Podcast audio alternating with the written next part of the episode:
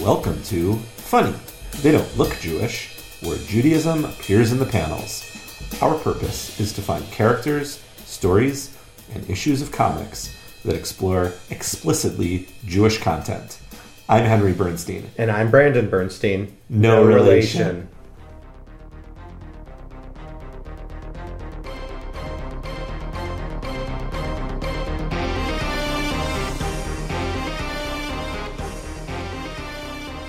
Hi, Brandon. Hey Henry, how you doing? I'm good. We're back. We're back. We have returned. We had an amazing last couple episodes. We're so I'm, just so grateful that we were interviewed by Oy Chicago, Stephen Chapman. Shout out. Yeah, real great thanks. It was a really fun experience, and like I was so impressed that I was able to distill that long conversation into an actual legible article that didn't take forever. Yeah, he had a lot of quotes and things, you know, long uh, rants from us, similar to the podcast that he wrote beautifully into like a nice little narrative, actually. Yeah, definitely. Yeah. So if you're listening and you don't know what we're talking about, we were interviewed by Oy Chicago. Just Google it, and um, or you can check out our Facebook or our Twitter, and you'll see uh, a really nice article uh, about funny they don't look Jewish. But today we are talking about a very very special character in terms of Jewish superheroes. Yeah, arguably the most visible Jewish superhero in all of comics uh, for a long period of time. One who is Jewish right from her very first appearance. And of course, Henry, we are talking about Catherine Kitty Pryde, aka Shadowcat from Marvel's Uncanny X Men. Yeah, I'm very excited about this. You know, um, as we've mentioned before, Marvel's sort of your thing, and DC is sort of my thing. Last last time we got to really uh, get deep into um, the uh, Batwoman story, and this is exciting to deal with Kitty. Someone that I think people have asked us if we're going to talk about her. She's sort of right up there with the Thing in terms of Marvel's visible superheroes. So, who is Kitty Pryde? Great question. So, Kitty Pryde is the daughter of Carmen and Teresa Pryde, and she's from very close to us right now. We're recording here in Chicago, and she grew up in the suburbs in Deerfield, Illinois. Um, started out as a 13 year old girl who was added to the X Men, um, really as a desire by her creators to be sort of an entry point character. She's the POV person, this young girl coming to the X Men, not really understanding, and she really becomes the reader surrogate for understanding this strange team of bizarre mutants. So, Kitty Pryde first appears in Uncanny X Men number 129 with a cover date of January 1980, so right at the very beginning of 1980, right in this new decade. Um, and it's also right in the middle of the Dark Phoenix saga, which is arguably the most famous X Men story of all time, the most beloved X Men story of all time. She appears in the middle of the story um, and officially joins the team in the epilogue of that very same storyline in Uncanny X Men number 138, which was published in October 1980. So they did a really good job of seeding Kitty Pryde as this character who was going to be important and is going to sort of rise up into the ranks of the X Men. Now, here's what's fascinating about her for us to start with, Henry. As I said, Uncanny X Men 129, her first appearance, in the third panel that she appears on the page, it's the first time we really get a good look at her. And right away, we can see that Kitty is wearing a Star of David necklace, meaning that right? We talked about the fact that the Thing, who's this iconic Jewish superhero now, wasn't revealed as Jewish until 2002. 22 years before this, right from day one, Kitty Pryde was a Jewish superhero. It was never a mystery, it never had to be revealed later.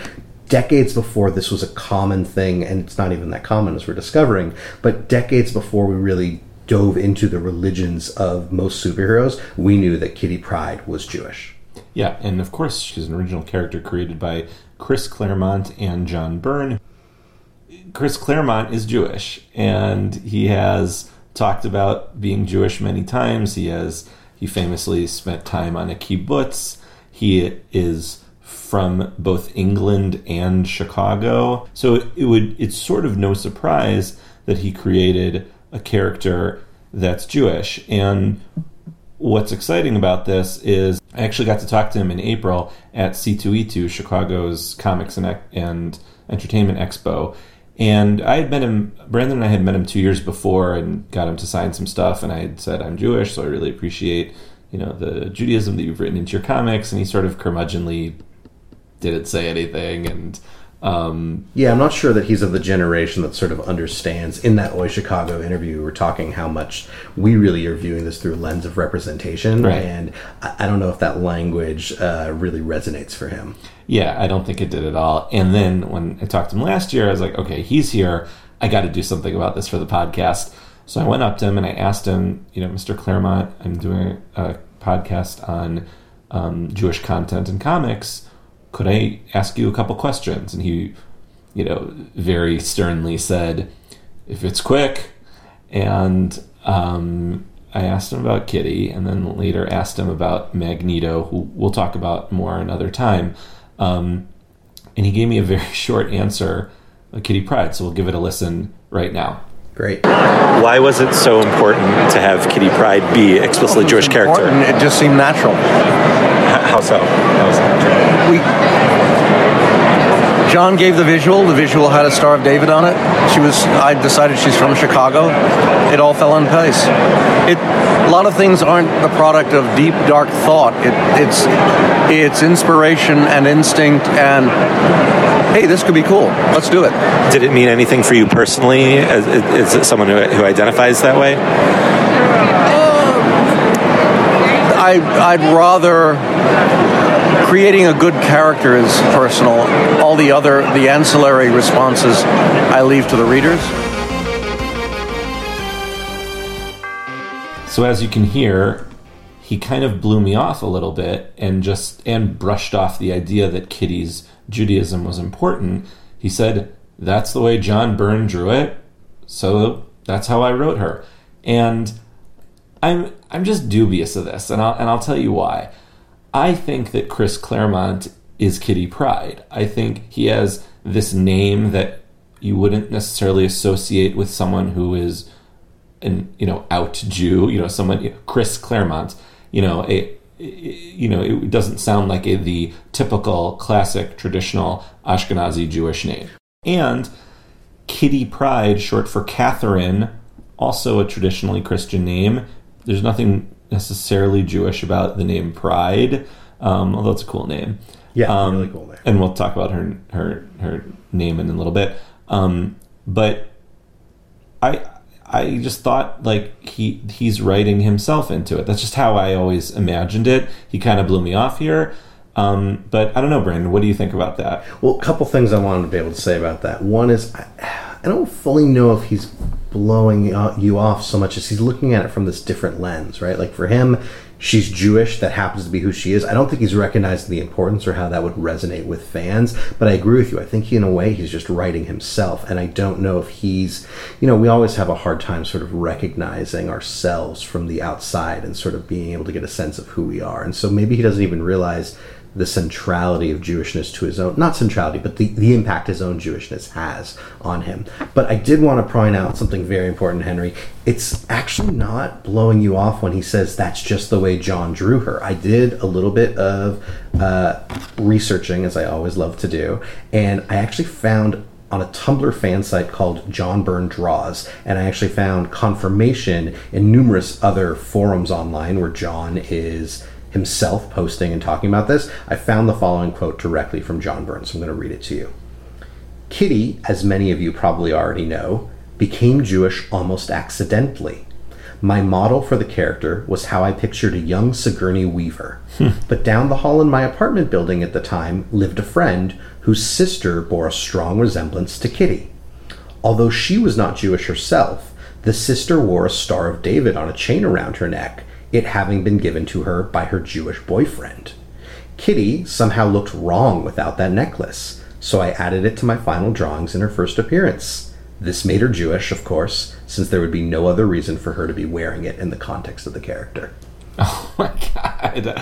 Wow. I mean, the way in which Chris spoke to me, I thought for sure he was just blowing me off and annoyed by the question, even. And that's amazing. Okay, so I, I mean, I'm not saying I was calling him a liar, but Right. I am surprised that that's that it was John Burns who is not Jewish. His he just that image was in his head. That's so interesting. Yeah, I mean, I think I love the fact that the two of them are clearly collaborating and have the same memory of what went on. It's like John drew it this way, and I don't know why, he just did, and then John dives into it. Yeah, I think it's fascinating that John's like, she just didn't look right without it because she looks so much like the sister of this person who lived down the hall from me. It's such a funny, like, six degrees, seven degrees of separation sort of thing, but it's this happy little accident of sorts that ended up giving us this iconic Jewish character. Yeah, well, I guess do I owe Mr. Claremont an apology then for doubting Sure. him? On Sorry.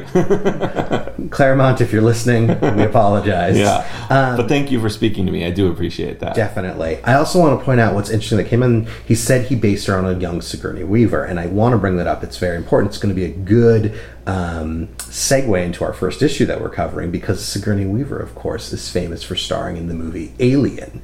Um, and the first issue we're going to be reviewing really seems like Chris Claremont's take on Alien. Now, we're not talking about The Brood, which are this alien race clearly based on them. We're talking about Uncanny X Men number 143, published in 1981 uh, with a title Demon. Henry, let's review uh, who put this issue together. Sure. Uncanny X Men, number 143, 1981. Demon, written by Chris Claremont and John Byrne. Penciled by John Byrne. Inked by Terry Austin. Colored by Glynis Oliver. Lettered by Rick Parker and Tom Orzechowski. And edited by Louise Jones, who will later go on to do other X titles under the name Louise Simonson, who wrote Superman the Man of Steel during the 90s um, and just a longtime collaborator of Chris Claremont and um, famous, famous comic book writer, amazing, brilliant person. Yeah, she's really fantastic. And, like, it holds this sort of special place in history as being the last collaboration on X Men of Claremont and Byrne. Um, and basically, we're following Kitty Pryde on a night alone in the X Mansion on what turns out to be Christmas Eve. Of course. Of course, right? Where, where else would you be other than alone at Alone home on Christmas, Christmas. Eve? um, so let's go into the issue a little bit. We don't need to spend too much time in it, but basically, the X Men are all getting ready to go out for a lovely uh, Christmas Eve, and um, there's this really weird incident where basically uh, Wolverine attacks Nightcrawler over a misunderstanding, and everyone's trying to calm down. And so Kitty Pryde, trying to lighten the mood, on page six, holds some mistletoe over Colossus's head and winds up kissing him and saying "Merry Christmas, sexy."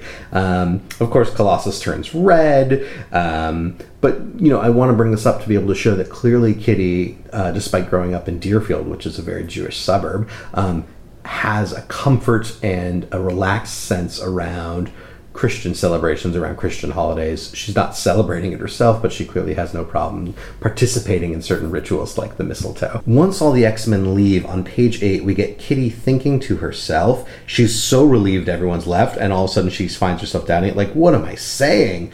I've never spent Hanukkah away from home before. I wonder how mom and dad are doing. And so, right, it's this very sweet thing. 13 year old girl who doesn't know what it means to celebrate a holiday on her own. Now, I want to bring up um, this issue has a publication date of March 1981. So it's weird because it's a Christmas issue that came out in March. And even if it's just the cover date, that means it came out in January. So this very clearly did not actually come out during Christmas time.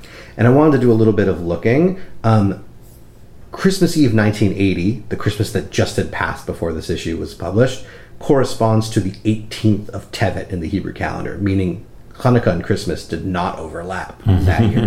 However, if this is meant to be a peek forward at Christmas 1981, Christmas Eve 1981 indeed corresponds to the 29th of Kislev, which falls during Hanukkah. So we're going to assume that Claremont and Byrne were looking forward and are showing us this evening where it's both Hanukkah and Christmas Eve.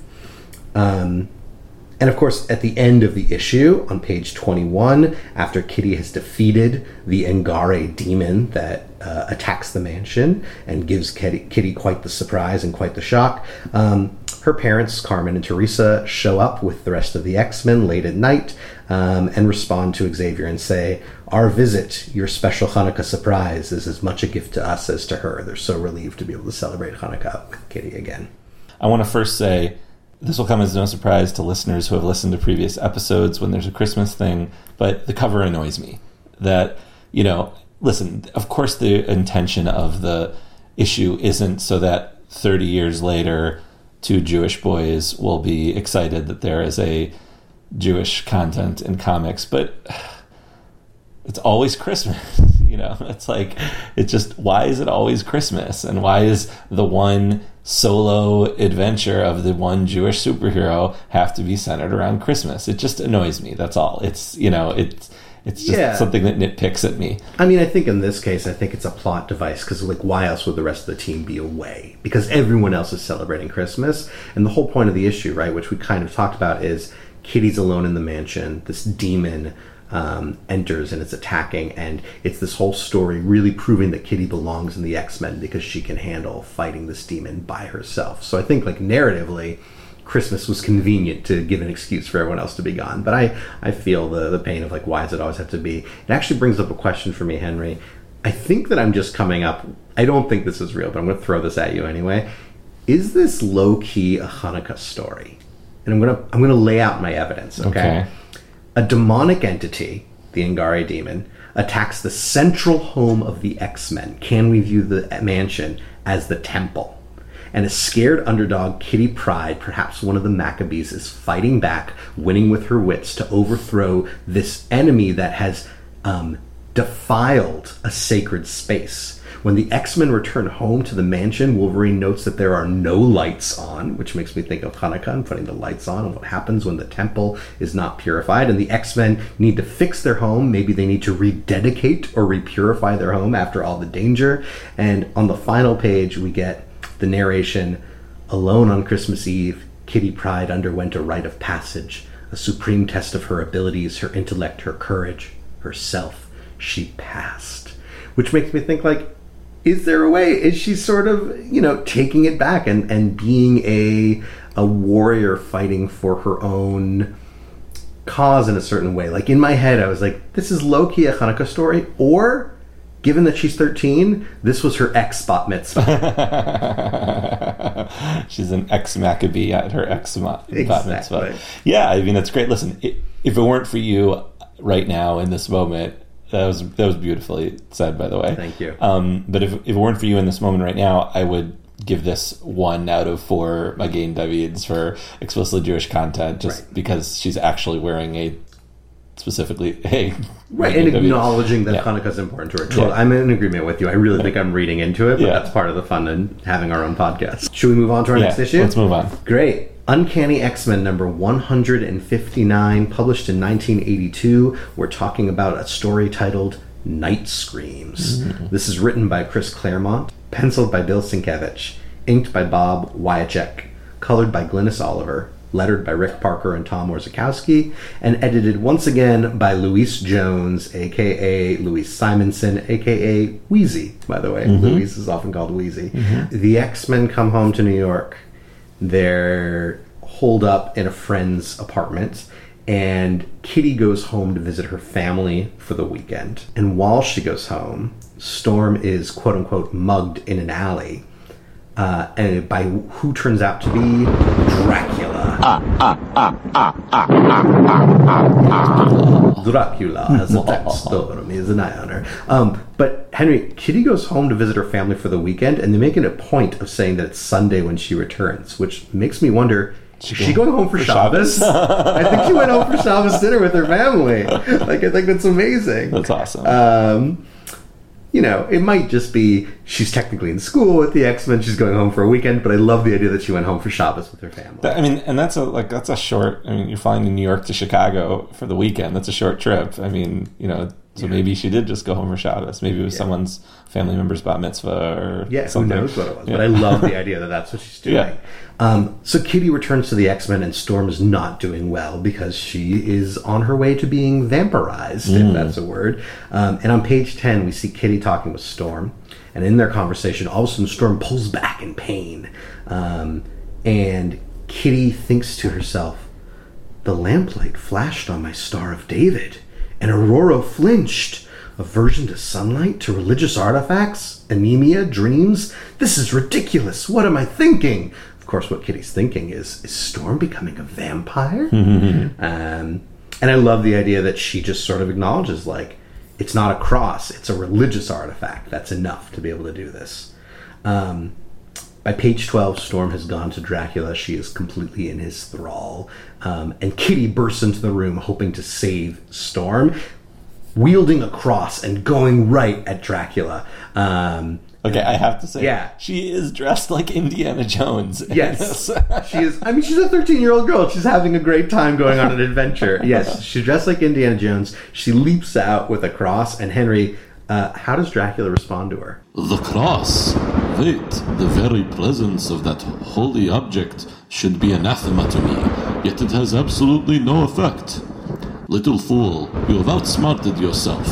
The cross has no power over such as I if the wielder does not believe in it. You are no Christian, but a Hebrew! Ah, ah, ah, right. And he like yells at her. Which, Henry, how do you feel about like? I kind of get it. Like it. He's Romanian. He's, He's from hundreds of- ancient. He's ancient. Yeah. Like, how do you feel about him calling her a Hebrew? So you know, it's like one of those things. Like you see, like when I saw it at first, I was like, "Is that anti-Semitic?" Uh, you know. Um, but I think in the context, it's not. And since we know it's written by Claremont. uh, Claremont, so it's okay. But yeah, it, it did kind of twinge me at first the first time I read it. But I love that you are no Christian, but a Hebrew. Right. You can't possibly do this. Um, so then Dracula lunges for Kitty's throat, puts his hand around her neck, and his hand starts burning as Kitty says, Around my neck, my silver star of David. That's what stopped him. Thank God. Yeah, I love that she thanks God there. Right, because she has to, because Kitty, I mean, let's be honest, looking before this, it felt like Kitty was wearing it as maybe like a cultural sign, and I don't know if there was much um, faith behind it. But the whole point of this issue, because shortly after this, Nightcrawler busts in, who is a devout Catholic. One day he becomes a priest, actually. Um, Nightcrawler holds up a cross, and Dracula is severely weakened. So, this is very much about the idea that a religious object, when held by someone who believes in that religion, can harm Dracula.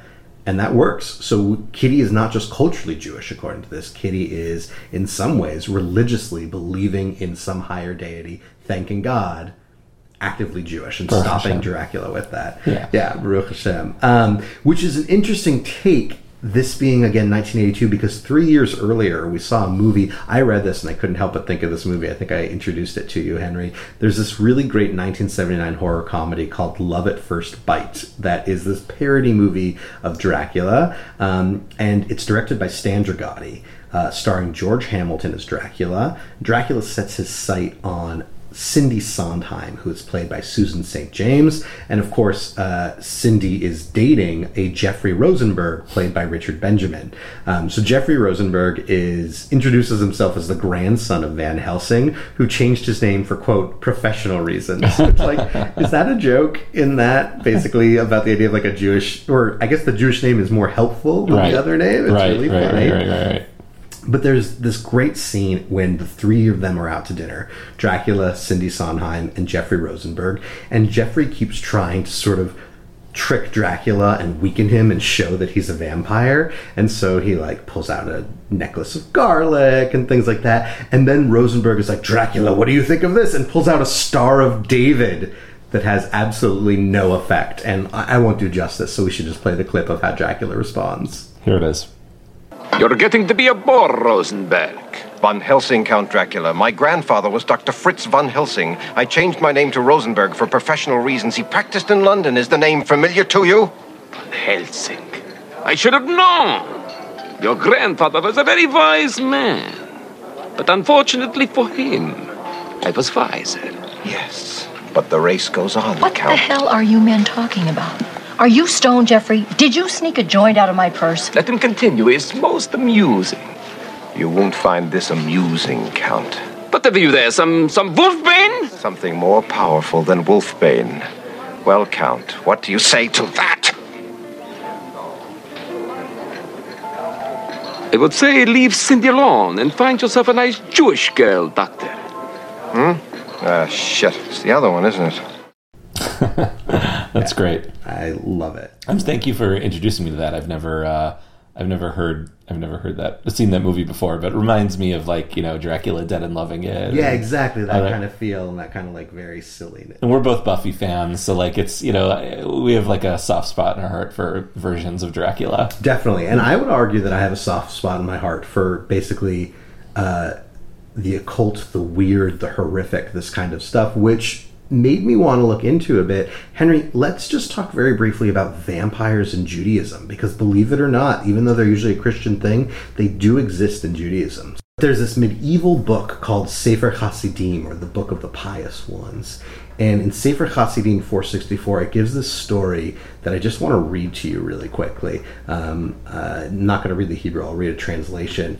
Uh, the story says, There was once a woman that was a stria and was very sick, and there were two women with her at night, one sleeping and one awake. And that same sick woman stood before her and crackled her hair and wanted to fly and wanted to suck the blood of the sleeping woman. Right? So I'm going to pause from reading for a sec. This Stria, this sick woman who seems to be sick, seems to be a vampire because she wants to fly and she wants to suck the blood of the sleeping woman.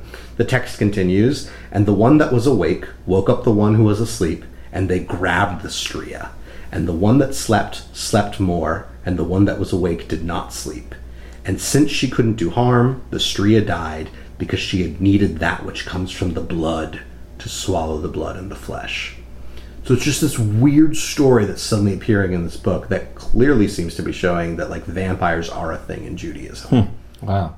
I yeah, I always wondered like the connection there, if there was a connection there. I guess we have there's precedent for that, so that's interesting. Yeah, I think just Jews are always influenced by their surrounding cultures. So in like medieval Ashkenaz, right, meaning that we're talking about medieval France and Germany, surrounded by Christian and Catholic uh, conceptions. If mainstream society was worried about these vampires, then I'm not surprised that these medieval pious rabbis also were concerned about vampires. Right, maybe and maybe this is for another time, but or another podcast, but you know, I don't know Vlad the Impaler upon whom Dracula is is based. I, I wonder, you know, what his connections were to Jewish communities or anything like that. You know, Yeah, that'd be interesting to look into and to see like was there a Jewish community around where that story came? Right. Was you know was he a sort of not a Cossack but something similar like running pogroms against Jewish people? Possible. knows? Yeah. So, shall we look at our next issue? Yeah, that sounds great. Next issue is Uncanny X Men number 199, 1985.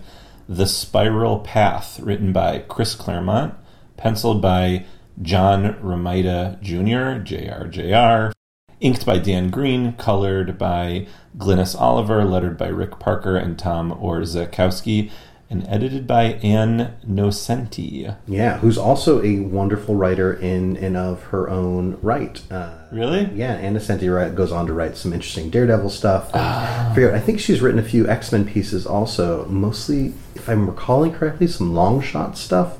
Oh. Um, yeah, yeah. But anyway, um, so we're in the spiral path, and we are we come upon this really fascinating bit of story on page 13. Most of the issue is completely unrelated to this, so we're not going to touch on it. Um, but on page 13, we find ourselves in Washington, D.C., and specifically at the National Holocaust Memorial. Um, I found myself wondering just what they mean by this because I did a little uh, peeking around and I found out that the United States Holocaust Memorial Museum, of course, Congress voted to establish it in 1980 and this is 1985 so you'd think it'd be around but this museum didn't actually open up to the public until april 22nd 1993 Right. so henry do you have any idea what it is that what this memorial is So funny. I looked up the same thing because I had this memory of being in middle school the, around the time when I was reading a lot of comics, but when they opened up the famous museum in D.C. and I remember President Clinton and you know uh, inaugurating it. And so I'm wondering what this National Holocaust Memorial is, as they call it in the issue. There must have been a Holocaust museum in D.C. maybe, and maybe it was called the National Holocaust Memorial. I don't know. I mean, Right, or I think probably in the space where the museum opened up before the museum was fully built, they just had a memorial, and that memorial became because it is the United States Holocaust Memorial Museum. So I imagine before it opened as a memo- as an actual museum, it was probably just a memorial, and Okay. there was a space where people could gather. That's Yeah. the best I could guess. if other folks out there know more information about what was there in DC before the National Holocaust Museum that we know of today, we'd love to hear. Tweet us, Facebook us, Yeah, email us. definitely. So we're on page 13 of this comic, and once we go in, we see somebody who's at a microphone saying, We are gathered on this Remembrance Day to honor those who endured a horror unlike any ever experienced in human history the systematic, institutionalized extermination of one people by another. Um, and Henry, I found myself asking, well, what day do they mean when they say on this day? So my first thought was, given this is in the United States, maybe this is International Holocaust Remembrance Day. Now, Which is different than Yom HaShoah. yeah, I'm going to get into all of this. Don't Yeah. worry. So, International Holocaust Remembrance Day, January 27th. Um, the date chosen because that's when the Soviet Army liberated Auschwitz-Birkenau. Um, but that day was not designated until November 1st, 2005, by UN General Assembly Resolution 60 uh, slash 7. So, can't be International Holocaust Remembrance Day. It's beating it by two decades. So my second thought was, oh, this must be Yom HaShoah, which is the Jewish or Israeli Holocaust Remembrance Day. It occurs every year on the 27th of Nisan, which is roughly in April or May, depending on the year. Um, it was established April 8th, 1959, by the Knesset in Israel. However, I don't think that this would the U.S. would really care about the Israeli day. So I found out that most likely this is a day that no longer exists or is much less observed. Um, this is the Days of Remembrance of the Victims of the Holocaust, which actually came about as a joint resolution from the House of Representatives, Joint Resolution 1014, which designated April 28th and 29th, 1979, as these days of remembrance of the victims of the Holocaust. Um, the dates were specifically chosen to reflect the days on which American troops liberated Dachau. So I think that given this is 1985, it seems that throughout the 80s and into the 90s, um, DC and the US would observe the days of remembrance of the victims on April 28th and 29th. And from what I could see, I think what we're about to see in this comic is the kind of thing that would happen on these days, that it would be a time of gathering for Holocaust survivors in the United States. I, you know, I grew up at going to Jewish day school, so you know the on Yom HaShoah, we definitely the whole day was devoted to that, and even the week leading up, you know, we'd be learning about the Holocaust. But um, I, yeah, I have no recollection of another day. I didn't even know about International Holocaust Day till like the internet. Right. Yeah. Well, I mean, that's also when it started. 2005 was International Holocaust Remembrance Day. Right. So Right. it's not too surprising. Right. Um, but yeah, uh, apparently we have this gathering that used to exist that seems to either not be observed anymore, which is not surprising given that there's an international day of observance and there is a particularly Jewish day of observance. Right. But there used to be this American day of observance. And Kitty Pryde is there not alone, but with another Jewish X Man um, who we'll cover in a later episode. She's there with Magneto. Um, now, Magneto is infamously an X Men villain who, in this point in time, is on his way towards redemption and really actually being a member of the team. And Kitty and Magneto. Um, we didn't cover it, but there's an issue in Uncanny X Men number 150. Magneto's attacking the team, and he almost kills Kitty Pryde, and he realizes that she's a young Jewish girl, and he's sort of taken aback by what he did. And really, it's this Jewish connection that brings Magneto and Kitty Pryde together, and it's this really lovely thing to see as the two of them share this common bond. And Magneto is sort of guiding Kitty Pryde, who's very nervous. This is clearly her first time here, whereas Magneto has been to this observance before. Um, and Magneto explains to Kitty that people present um, are either survivors or relatives of survivors. They're going to take turns going to the podium, saying the names of their relatives in hopes of reunion or hearing anybody who might say, Oh, I knew that person. I can tell you what happened to them. Magneto is famously a survivor of the camps, and anyone who's seen, you know, we just wrapped up the X Men movies, but anyone who's seen the original X Men movie from the year 2000, the opening scene is a teenage Magneto, Eric Lehnsherr, uh, crushing the gates of Auschwitz with, with his magnetic powers. Right. And of course, that scene is more or less repeated or done in a different way in X Men First Class. Yeah. And a big story beat in that movie is Magneto hunting down Nazis later, which is Amazing. I would watch an entire movie of Magneto hunting Nazis. It's really all Eric Lehnsherr, Nazi hunter. Yes, exactly, exactly. Yeah. So yeah, so this is a key part of Magneto's character and who he is. And um, you know, we brought up earlier the fact that Pryde is kind of an interesting, not necessarily Jewish name. And at the bottom of this page, Kitty Pryde gets up and uh, introduces herself as Catherine Pryde from Chicago, and she says the following: "I'm here for my grandfather, Samuel Prydeman. He wanted to be here more than anything, but he died last year." He had a sister, my great aunt Chava. She lived in Warsaw before the war. He tried to find her, but there was no record anywhere. It was like she'd been erased, as if she'd never been. Um, so, so much there. Yeah. Let's just start with the light stuff, which is Kitty Pryde's family's original last name was Prydeman, Prydeman. and they shortened it when they came to America. Okay. I mean, there it is. Right. That answers the question. Totally. Well, and like it's just so funny. You just add men to the end, and all of a sudden, like Pryde Prydeman. I'm like, I don't think I've actually heard that last No. name, but I'm like, oh, sounds more Jewish. Right. Or could have been Pridestein or Prideberg. right, right, or whatever it would be. Yeah. But like, love the idea. Pridewitz. Pridewitz, uh, Catherine Pridewitz. Yeah. Uh, right. So we've got this sort of Jewish last name now. And her great aunt um, lived in Warsaw before the war. Right. So it sounds like the Prydes escaped, or I guess the Prydes escaped. Yeah, or, that side of the family must have come Yeah. to America or escaped. Yeah. Now on page 14, um, Magneto basically asks, like, oh, do you have a photo of her? So, meaning they hadn't had a conversation about her relatives beforehand. No, sounds like he's surprised about that Right. and wants to know maybe there's a connection here, which is amazing. Right. I mean, like I, I, I wrote this later. Basically, we're about to see a comic book version of Jewish geography. it's so great Yeah. to be able to see. So right. So Magneto asks. He's like, I knew a Chava, but her name was Chava Rosanoff. Right. She wasn't Chava Prydeman.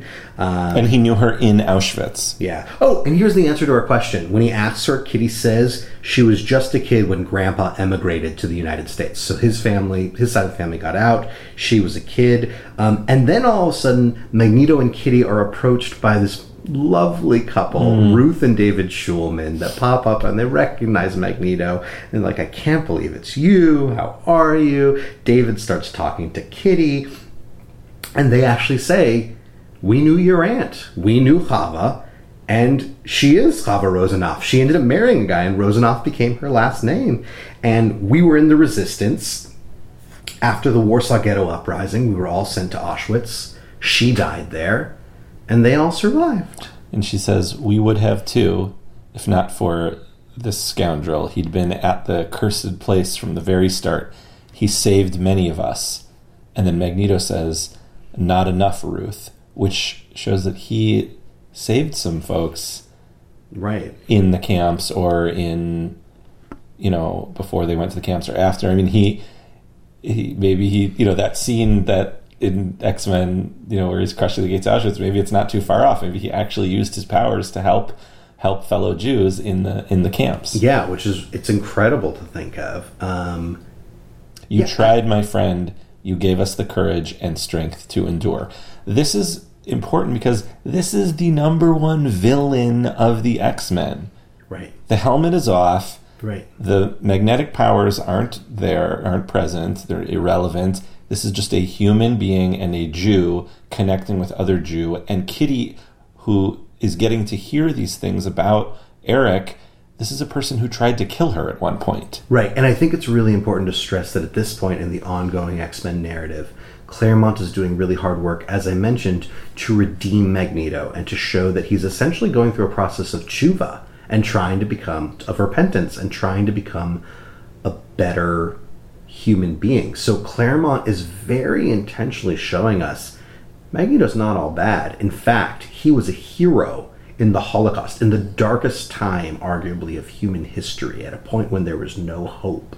Magneto was saving lives and was doing right. He's adding these wrinkles of nuance to Magneto's character, um, and I love it because it's not showing like, look at this villainous, evil Jew that survived the Holocaust and became bitter because of it. It's it's it's valorizing Magneto and sort of showing, you know, especially the humility he shows, right? I didn't save enough. I'm not really a hero. Let's actually read that if you don't mind. Uh, you can go ahead and be Magneto. So Okay. Kitty Pryde looks to Magneto right after learning all this and says, You were a hero? Hardly. In those days, heroism meant holding onto one's humanity while the Nazis tried their best to turn us into animals. The way to defeat them, to defeat them, was to lie, to hold on to hope no matter what. Believe me, Kitty, I was no one special. If I am a hero, then so is every other man and woman who survived. You know, I think here where I where I sort of thought that um, Claremont was Kitty earlier. Here, I think he's Eric. I think you know he's the the he he he. Chris Claremont was the one who made um, Magneto a complicated personality, a survivor of the Holocaust, and took him on the path towards redemption. And even just in this page that he is writing him, like you said, he's playing Jewish geography, you know, and he he usually has such a cold metal pun intended exterior all the time but here his guard is completely broken down when he's seeing his landsman he he's just like a regular I, i've never seen magneto like this and since because even when he's talking about his judaism it's always about the holocaust and it's usually with anger and fire. Right. um, it's like the reason he became a villain. Um, but here he says in that previous panel, he says, Ruth, David, and then this that sweet old man says, "I'm David Schulman." You know, Right, it's just like right.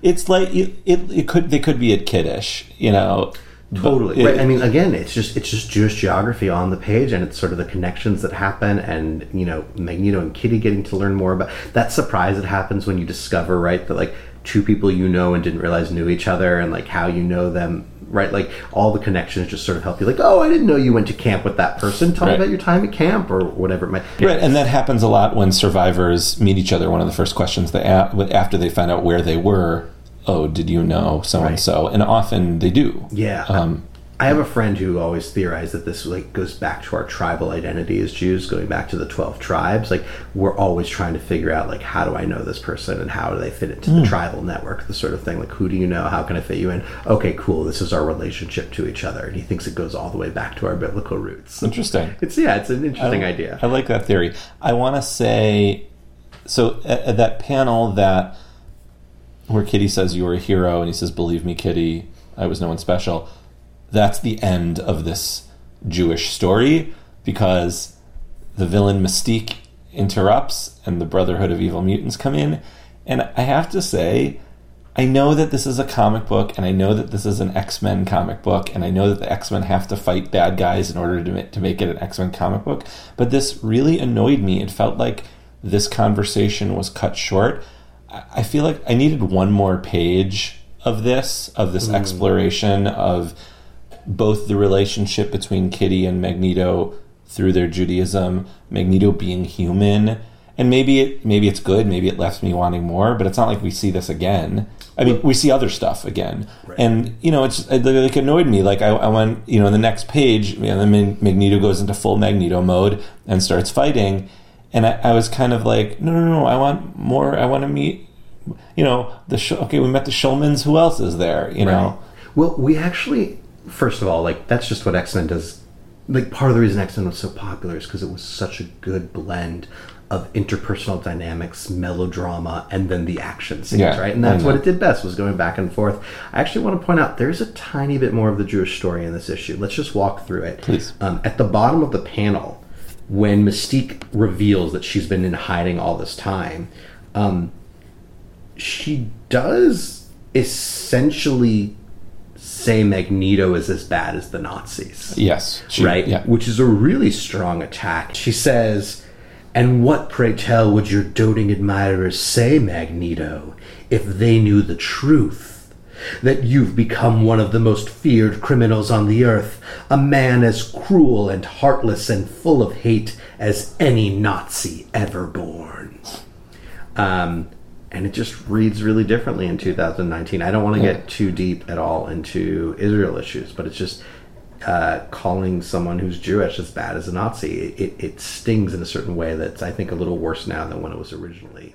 Yeah, intended. and he is a villain, and he has killed a lot of people canonically in the comics, a lot of humans, Right. and even some mutants um, who fought against him.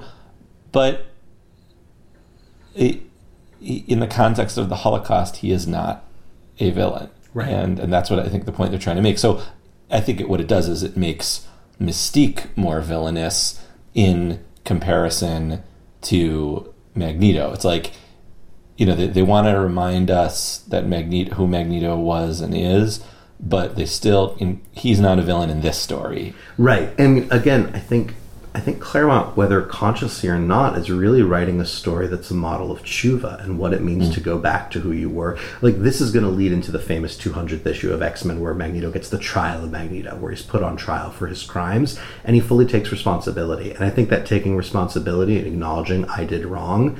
That's a huge part of tshuva, and that's hmm. a huge part of becoming someone better. And it's going to lead to Magneto becoming part of the X Men and headmaster of the Academy for the New Mutants um, which is really again Magneto trying to walk a more just path and trying to do tshuva. So that's going to be really lovely. Let's move back to Kitty Pryde though. On page 16, at the top of the page, Kitty says to Magneto, "Let's scram. This is like hollowed ground. We can't fight here, and there's too much risk of hurting innocent people."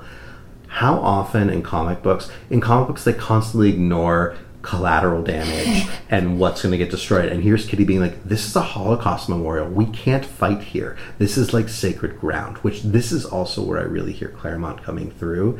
The Holocaust is clearly a topic that Claremont views with a sort of hushed voice, not like a sense of this is really sacred, important stuff, right? We're remembering this. And it goes a little bit further on page 17. The X Men come to save, and Colossus bursts through the door. What does Kitty say? Colossus, why didn't you let me phase you inside? We don't want to wreck the memorial. And I just really love that even as we're getting into, right, like you wanted a little bit more of that page of Jewish geography, and we didn't get that. But as we transition to full blown superhero battle, I love the fact that Kitty Pryde is almost tearfully being like, no, we can't fight. This is a Holocaust memorial. We don't. Don't wreck it, X Men. Don't wreck it, Brotherhood. This is a sacred place, and I just, I um, You appreciate know. that. I appreciate that yeah, a lot. That it's a it's a very tiny little um, beat, but it's it's important nonetheless. And you know, and and we see that in superhero comics. Yeah, there's like there's there's two things. There's the destroy, you know, fighting on the streets of Metropolis through office buildings, which has like both comedic beats and like uh, wanton destruction and you're like Right. what are people getting killed here or what and there's that thing where superheroes will take the fight elsewhere you know to a remote desert or so no one gets hurt or to, to the moon or something Right. you know um, so it's interesting that kitty is uh, you don't really hear much discussion about it usually just kitty's playing that out but Right. Dafka specifically because this is a Holocaust memorial. Right. like you said, sacred ground. And yeah, I think that subject is sacred ground for, for Claremont. That's going to do it for our exploration on Kitty through Claremont's eyes. Um, in the next episode, we'll be looking at three more stories. Um, and I think throughout history, X Men history, like you said, there are those little notes here and there. I think obviously this third issue is the most explicitly Jewish. It does it it does kind of sting a little bit that the two, and we talked about this previously, um, both in our conversation and um, on air, that it's a, it stings a little bit when the two associations with Judaism in pop culture are Hanukkah and the Holocaust. And really, like this, these, you know, this kitty stuff in these first few issues we've seen, those, that's really what we get. Um, you know, w- w- with the with the with one exception. So that kind of stings a little bit, but um, But thankfully, change is coming, and in next episode, although we will have a Hanukkah issue, we're going to be looking at two very different takes on Jewish content in the comic book. We're going to be looking at more Jewish rituals. We're going to be looking at pride and Jewish identity. I am so excited for us to continue this conversation next time, Henry. me too. Thanks, Brandon. No problem. Thank you. And so, uh, saying goodbye for now, I'm Brandon Bernstein. I'm Henry Bernstein. no relation.